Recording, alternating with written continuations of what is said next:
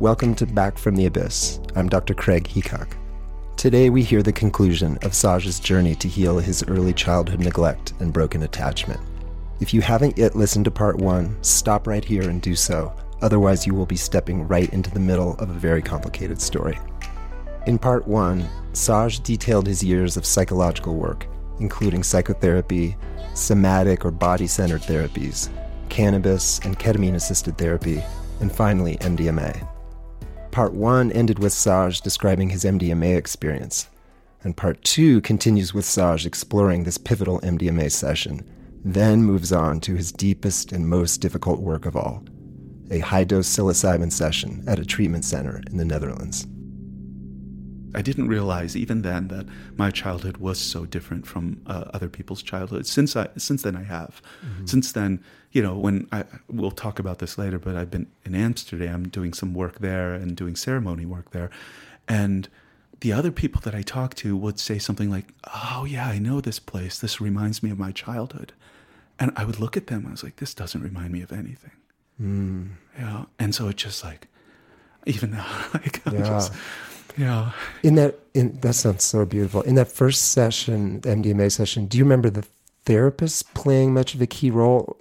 Or was it really the the medicine and your inner work and, and they were holding the space for you? No the the at different points they played different roles right? Uh, at some point it was much more internally focused and this what was happening there. And then at other times it was incredibly relational. Like i could tell you i could my sense of where they were in their room their, i was tracking their breathing i was tracking what i thought what i knew was their internal states what i thought their belief systems were about me um, how they felt about me. So you know all of these whether that was accurate or not i don't know but it felt like uh, my empathy radar was on very high. Yeah. did you have a male female therapist? I did yeah. Did you in that first session did you have any maternal transference with, with the female therapist? I think not in the mm. first session, only because it was just even having that possibility of opening up a mom thing was just even too deep for mm-hmm. for, for, that first session. Mm-hmm. Um, yeah, so it just it went to a lot of places, but it didn't it didn't go there. Mm-hmm. Uh, I would say if there is one big contribution, one big piece to take away from I think all of the experience that I, that I've had with this path, it would be that the body is essential to healing. It is an essential ally in processing. Whether you're doing that without the aid of psychedelic medicines, but particularly with the aid of psychedelic medicines, you you know I'll I'll put it this way that you know the the tip of the iceberg cognitive rational consciousness that most of us in the western world think that we are right? We identify as our thoughts our stories our belief systems.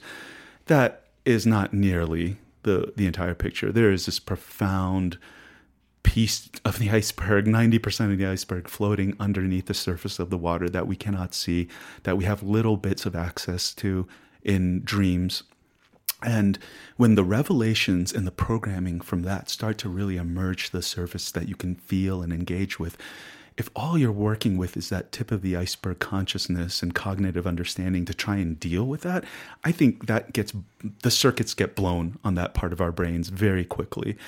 Uh, it, I guess what what I'm saying here is that I have never known anybody to talk their way out of anxiety or talk their way out of depression or panic attacks. I think you can, you know, manage those things with some kind of cognitive understanding, but I've only seen people feel their way through anxiety and panic and depression. Um, mm-hmm. And so the body is essential for me in that. I think, uh, you know, that the body is where we're holding that kind of reactivity and i think the body is the the pathway to ultimately process it. I think the body is so much more efficient at processing those types of experiences. Mm-hmm. um, you know we saw this with mdma and we see it uh, with cannabis and ketamine that you know people can talk their way through a psychedelic psychotherapy session. I think they're not receiving the majority of the benefit of that of that path mm-hmm. if, if they if they don't have sort of a, a solid pathway for the body to to engage with. Mm-hmm.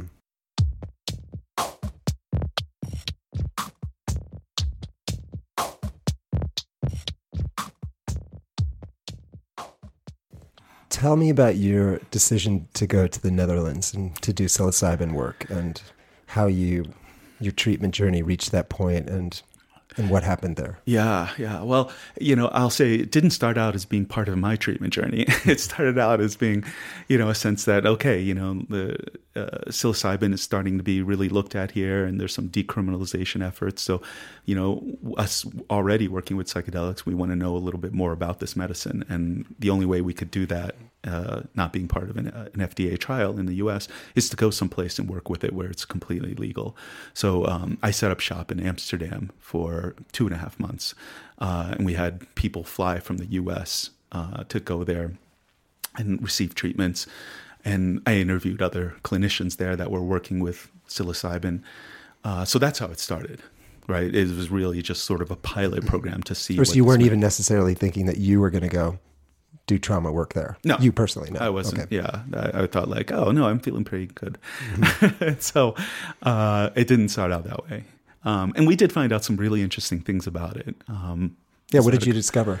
Well, um, I will say that psilocybin is an incredible medicine, and but it is also an, an advanced medicine. So we had a number of people that um, had a complete non response to the psilocybin, regardless of the dose that they took. I mean, we had people take, you know, what the, a moderate dose all the way up to very high doses, and they had a complete non response. And you mean they didn't feel the effect of the drug? Yeah. Wow. Um, what it would do is give them images of flowers, of water, of rivers, of uh, psychedelic distortions, a little bit of color, maybe, or something like that, but but nothing that kind of tied into their core structure. Nothing that like was meaningful in any real way. It was just kind of like a pleasant show, mm-hmm. you know, that kind of thing.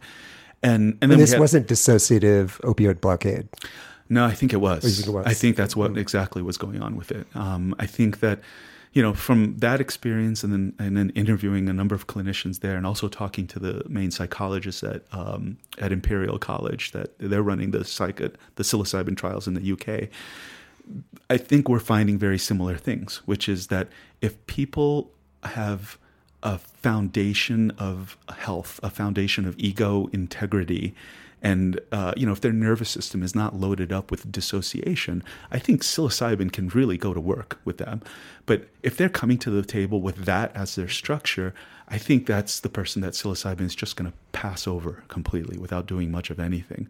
So, a, a quick story here. Mm-hmm. So, you know, between psilocybin doses, you need to give at least a, a few days, right? And so, we gave the people, especially the people that had a non response to psilocybin, we gave them the opportunity to do cannabis assisted therapy. And what we find is, found is exactly what we were talking about before that the cannabis digs in and it uh, cracks dissociation uh, in a very great way.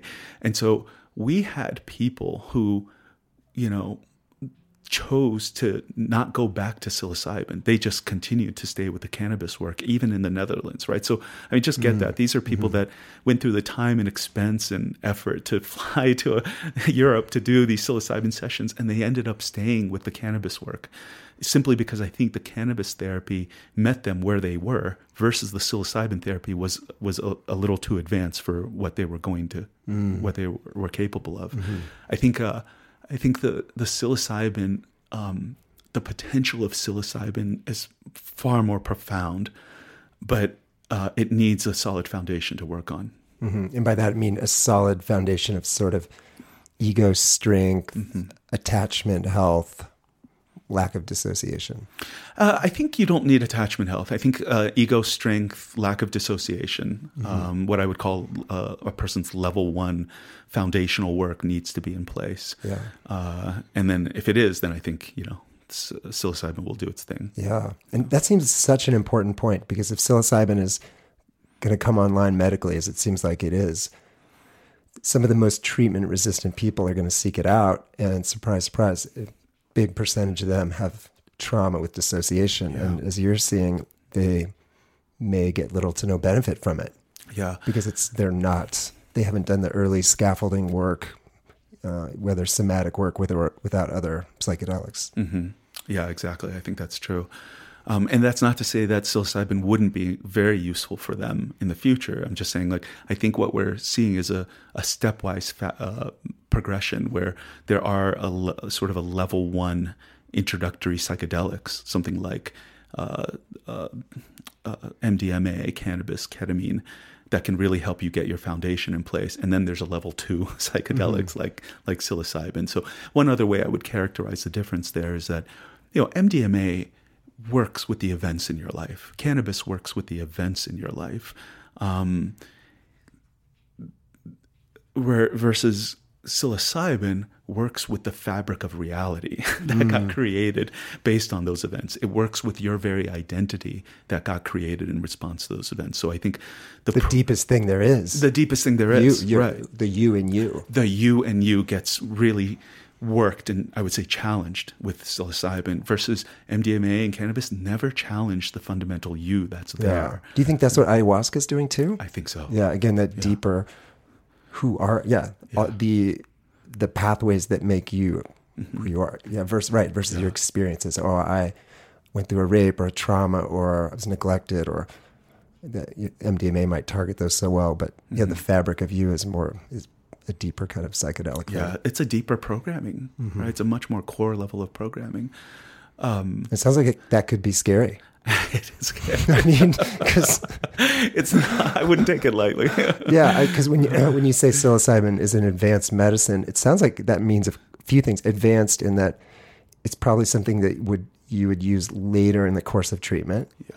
and also it's advanced in that you better um, have the ego strength that the right person working with you, the right setting and container, and like it's it's serious stuff. Yeah, and also very much determined by those things that you just said, like the right person, the right container, because you know this is sold mostly to um, vacationing, uh, you know, party seeking you know like uh, uh like people you know kids go to uh, amsterdam and with with their friends and then have a weekend of psilocybin walking around the canals and everything like that. And so you know that's the recreational use of it. And obviously like none of its true like miraculous medicinal properties come out in that context. Mm-hmm. um and there's other contexts there. So i think there's um you know the recreational context the ceremonial context uh, group uh, uh, psilocybin.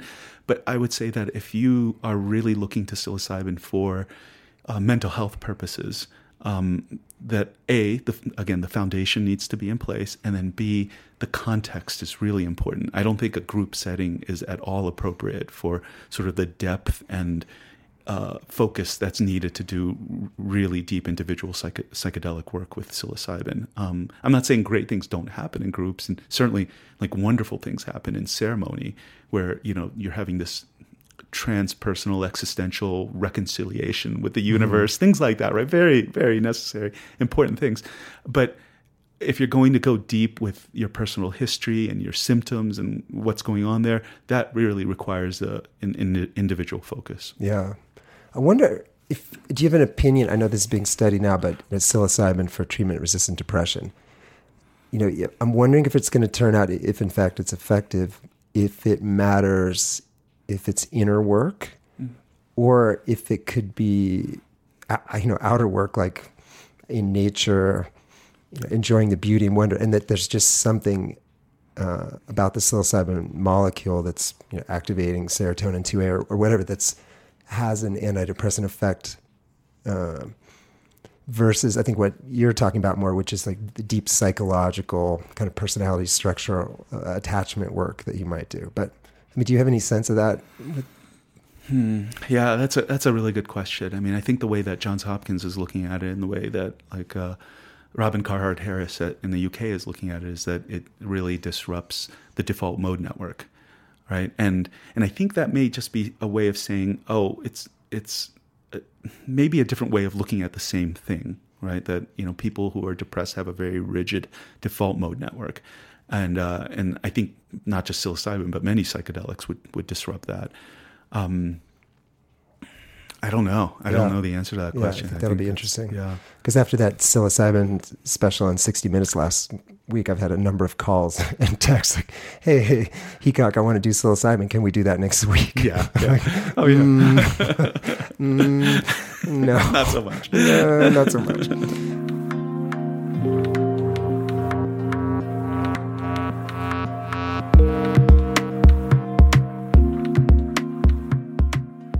Could we hear about your experience in, in the Netherlands? Sure. Yeah. Uh, this was a really big one for me. Uh, it was so for the past since 2011, my mom had been working with um, dealing with endometrial cancer, uh, and you know the survival. And she was in like really cutting edge clinical trials and things like that. And so you know the survival rates for that type of cancer is five years. Um, so my mom beat the, the the odds with that.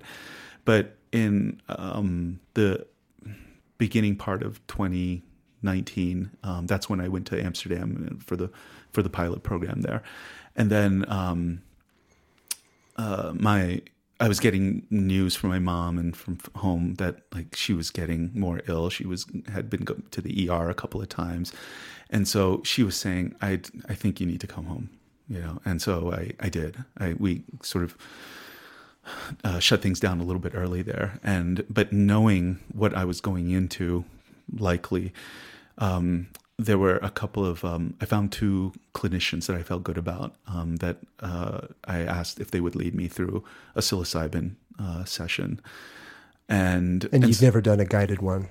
Um, no, I had done uh, uh, well. I had done my own uh, my own while I was there a little bit, but it was just sort of like a rel- relatively low dose, that kind of thing, right? Because I didn't feel like I had the right container for it, so I didn't want to go whole hog with it. Um, and so my system was prepped, right? So basically, I think you know this whole idea of psychedelics for the dying, but I think it's also psychedelics for people around those who are dying, right? And um, because it, dying is an altered state of consciousness, it's an incredible period of time in our life cycle. And um, for me, every piece of childhood that was incomplete, that was uh, had question marks around it, was coming to the surface around you know the potential of my mom's imminent death, and um, and so that was the my internal setting my internal context for what this session was going to be about right? So so th- these two this uh, there were a couple. They showed up. And uh, interestingly enough she was clinically trained right? And so she had all the education around around what's going on. He was not clinically trained but he had a solid childhood okay so this is going to be uh, an interesting point He, here he got the better. he he got the better deck. he got the better duck. I would I would take the better the solid childhood over the clinical training any day. Baby A. Yeah. um, and so uh, so we went in, right? And you know, initially and this was a full dose session. And so they use psychedelic truffles in the in the Netherlands. And so, you know, it was probably equivalent to like a four gram dose of dried mushrooms. Um, Big and so, dose, yeah, big dose, pretty yeah, solid dose. yeah. And so uh, my system was going in. I was like recognizing it. I was feeling the anxiety in my body and letting it through. And the entire time I was watching, I, I, was looking at that. And then behind that, something big was rising up that I hadn't noticed at all. And then I was realizing, like, oh no, this is this is the psilocybin coming on. And all of a sudden, I ripped off my my eye shades, and I was terrified. And I was and I the uh, the sitters, I was like, I want this to end. I want this to end. I need this to end. And it was I was shaking, and my like my eyes were shaking, and I, and I just realized like this is not gonna. Okay, Yeah. okay, I'm that just- rocket's already taken that off. That rocket's taken off. Yeah, and so, um, so I put my eye shades back on. I was like, okay, okay, let's let's do this, right? And so initially, and they're both with you. they're both with Yeah. me. They're both with me. Yeah, and they, um, and so I'll, should I just tell you that walk you through the story of please it? do. Okay, Yeah. yeah. edit as you see fit. Um, so initially, it took me to this like staging area, right? Where it was just like it was funny because I've been taking the public transportation in Amsterdam all, all this time and I loved it. and so it just took me to the public transit station, just like, are you gonna get on this train or are you not gonna get on this train? and so I was like, okay, well, this is something, I guess, you know, but I was expecting more. If you take six gram equivalent, you get a private jet. Yeah, I know. I had to, yeah, I had to do public transit on four. and so, um, uh, and then so at some point, and you know, so more going in, more going in, and then it really did turn on, right? So initially, what I saw was pretty transpersonal, right? So I'm working with this idea of like death of a very person that I love, and and in space, in the darkness of space, I saw this infinity symbol, like a giant figure eight, like spanning galaxies, just sitting there. And like half of it was cloaked in shadow, and the other half was in light. And the half that was in light, there was all these beings on there that were lit up, and I could see them sort of moving this course around this figure eight, and they were moving into life, through life, and then into death and then through death and then back into life right so mm. this kind of thing it just like showed me i okay that's something that i saw right mm. and i was like oh okay that's interesting and then uh so basically then i don't i'm sure there's details i'm not remembering but then i remember moving to sort of an animal incarnation piece where I could just, in my mind's eye, I was just cycling through all sorts of different life forms, insect life forms, uh, plant life, um, uh, all sorts of just very quick flashes of like different faces and teeth and you know ways of eating and all, all sorts of life processes happening, and um, and I told that to my uh, to my sitters, and they're like, "Oh yeah, you're t- you're tapped into the to the DNA stream." like, All right, I'll go with it. It's kind of a, it's sort of a Jungian thing. A Jungian thing, right? Yeah. but they nor but whatever it was, they they completely normalized it, and mm-hmm. I was mm-hmm. like, okay, so this is interesting. And then I found myself um, not just from a, a, a, observer position, but actually finding myself like. Uh, like becoming feeling like i'm becoming different types of life forms right? And like my body like it's like sprouting wings and things like that. And uh and you know so i'm going into this terrified upset at what's happening with my mom all of this stuff. And at one point so I noticed that the, the music is incredible here. The music with psilocybin is sets the stage for everything, right? And so we had a particular set of music going music going on that where the sort of the bright light type of, of music would send me into the bright light. And it wouldn't tell my mind what precisely to come up with. It would just be something in the ballpark of that of that light and the goodness.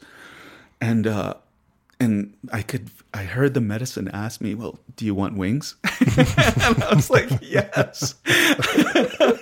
How would you not want wings? I was like, "Oh my god, like this is what it's like."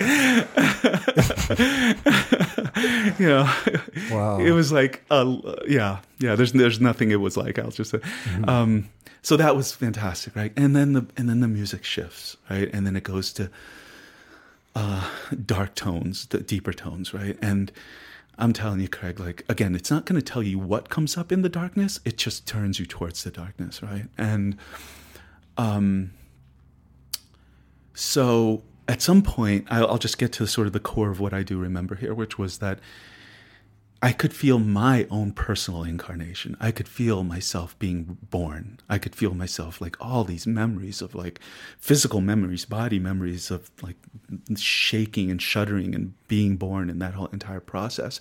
And one of the things that I clearly remembered about that was an entire world that was just couldn't give a shit that I was there. You know, just didn't care at all that I showed up here. Right. And and I was just like noticing this like um, there's a way in which sort of psychedelic medicines, classic psychedelic tryptamines like psilocybin, turns experiences that we've had into image or turns it into a metaphor that you can then feel and relate to. So I was just feeling this sort of this damaged love that was between me and my mom, and that since then there was not going to be room or possibility for anything else until this thing was healed, right? And so, you know, uh, yeah, the first side of it that I saw that I'd already known about was that, oh, okay, I wasn't loved. And this is what it really feels like. This is how much that actually hurts, right? And my body would go through, my body could really engage with this and go through these, these big shudders and shakes and convulsions and things like that. And, um, the relationship here was so important. This is where I think it goes well beyond just what we classically think of as sitting for a, a, a, client going into a psychedelic therapy session. The you know like most of the time people will put on eye shades and put on headphones and then they're having their internal experience. This is such a profoundly relational wound that these two people I were working with had to be really deeply involved. I pulled them into it, mm. right? And so, both both physically involved with you. Were you talking to them too? I was talking to them, mm-hmm. interacting with them, and then mm-hmm. very physically involved, yeah, right? Yeah. So th- there was no, you could not stay out of the muck if you were in that room with mm-hmm. me. You know? mm-hmm. And so, um, these were not Craigslist sitters for minimum wage. These were people that knew, yeah, what they were doing. Yeah, they, yeah, yeah, they were doing this, and they, I felt really good about them. So, um, Kuhn, the the male therapist there, um, you know, he was basically wrapped around me. It was like he it was me. I was curled into this fetal position and his body was kind of curled around me and I had him I put him there. I positioned him. I was like, mm-hmm. I, I need this around me, that kind of thing, right? And when my body would go, into these convulsions around processing not love, right? Mm-hmm. And he, he he was the container. His system was the container holding oops, holding that in place. Um if he wasn't that container, I don't know how this would have gone. Mm. Right. And now the flip side, because he was both the emotional and the physical container. Yeah, yeah, yeah. And he worked. He mm. he worked his ass off in that session. He, like, I could, you know, so these waves would of pro- these processing waves would come up in my body like periodically. They weren't there constantly, and so when they would come up, and we could tell like here, com- here comes this piece, right? And then I could feel his body preparing to to be the container to receive that kind of like hold somebody that's going through that much charge, right? So it was it was a godsend. Right? Now the flip side was Patricia, who in Patricia's clinically trained. Uh, Kuhn was not, mm-hmm. right? But I think Kuhn had that solid baby A childhood, and his his system just sort of knew what to do, and my system had enough of that uh, foundational healing ego integrity piece that I could. It wasn't just random firings of things. It it all kind of was coherent and made sense to me. So I could tell him this is what is needed here. This is what's happening, right? That kind of thing, mm-hmm. and he could respond to that very well.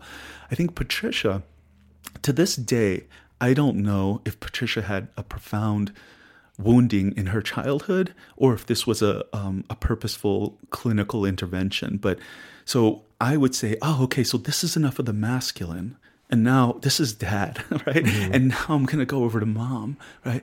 And she couldn't do it. Like mm. she could not be that container. She couldn't. I couldn't wrap her around me. I couldn't get her to sort of hold this process. Mm. And and again, I don't know if that was on purpose. I wonder if she's a mother.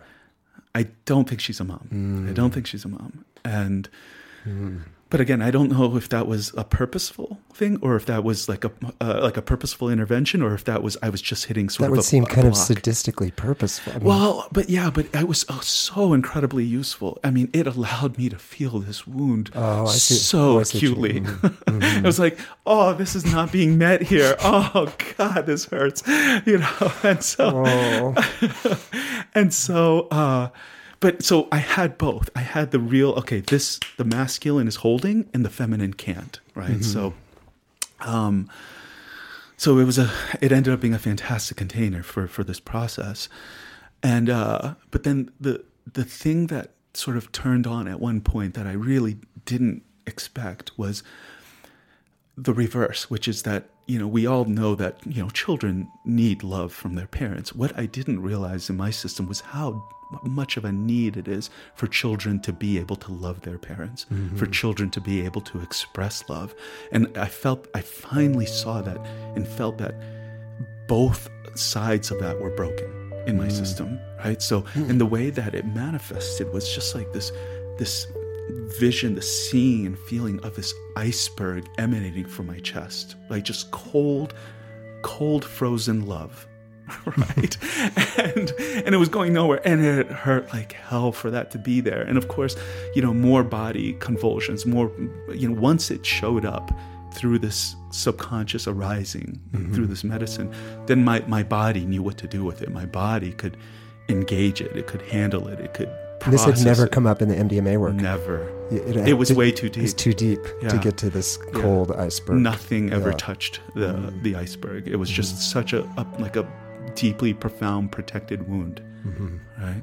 And I also think that if I wasn't working with these people, that that wouldn't have come up either, right? So, yeah. So, yeah. Um, Did you get to process? I don't, mean to skip Yeah, ahead. Just no, so, did you get to process with her afterwards your experience of her not giving? you- Yeah, I did, yeah. And I and I said I don't want to know the answer to this question, but this is what it felt like, you know. But um, but something that did like also cropped up after all of these pieces were had gone through, the medicine went back and then said, okay, let's let's redo so many of these pieces in childhood. Let's like literally like Craig, I couldn't I cannot describe to you like how much it looked like. It was like it wasn't me as with a you know a 47 year old's adult conscious mind going back and um in imagining what it was like to be a child or imagining what it was like to be a baby or an infant right?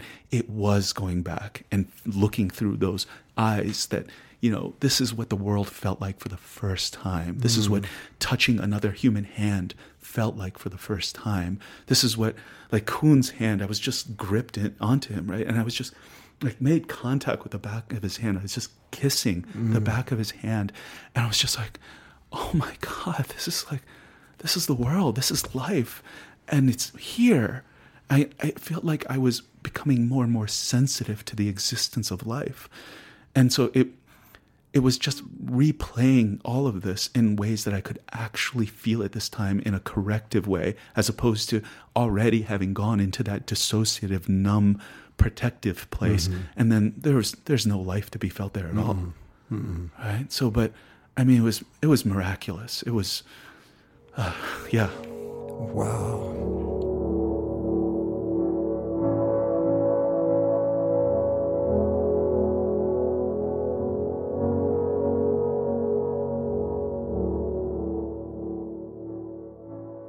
And how did that change then the final, not just the final days with your mom, but Yeah. also grieving her death? Oh my God. Yeah. So that's a whole other part of the story, which was, yeah, very powerful experience. And then, uh, you know, going through so much. And then I show up in Maryland and I'm there for the last two months of my mom's life. And um, one thing that it did was it, uh, there was, I, I was not dissociating when I was with her at all.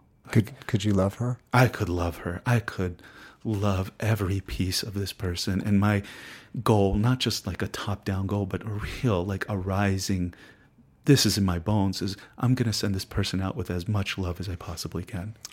Right? Like hold every piece of her experience, hold every piece of her fear that's coming up as she's doing this. And there's no way I could have done that if uh, this process hadn't happened beforehand. Yeah. I wonder if she could feel it.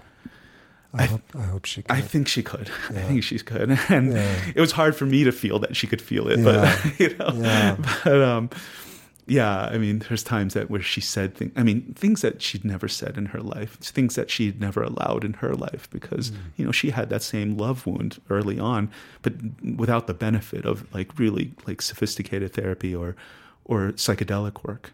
You know, so her system just went through its entire life without being able to love or express love very well, except to pets. she had that too.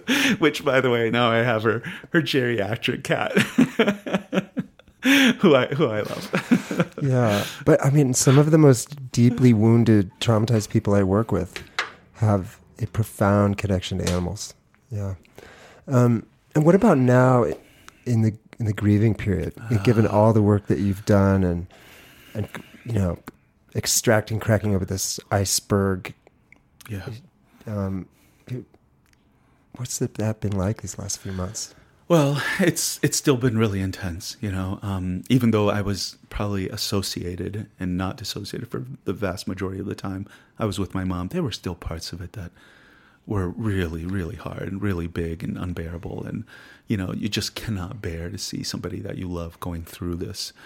Um, that you know, so since then, I have gone into some level of dissociation. I think just around those events, not around childhood, but around these adult events. So I feel like, yeah, I I need uh, I need another session. but I am, uh, but no, it was intense. It was like a lot of sort of inward isolation, uh, not being able to feel, uh, a lot of numbing out. Um, and I feel like I've been coming out of it pretty naturally. It's probably been like five, six months now. Um, but yeah, I think you know going to Amsterdam for another psilocybin session would be really useful at yeah. this point. I just want to yeah. share one thing with listeners is I've, I've really only known you in, in these latest stages, last few years of healing, but you have a lot of love. There's so, there's so much love in you. And, um, yeah, it's, it's been amazing to sit here with you. When I thought about starting this podcast months ago, I thought I have to have Saj on. That will be the best. So thank you so much for coming. Yeah, you're welcome, Craig. Um, you're welcome. Thank you. Yeah. Thank you. This has been wonderful. Yeah. yeah. We would love to hear what you like about Back from the Abyss, what you want to hear more of, maybe what you want to hear less of, which episodes have most spoken to you. So please go to our website, bftapodcast.com, and send us a message with your feedback. And please rate us on iTunes right now. This will take less than a minute and help us spread these stories far and wide.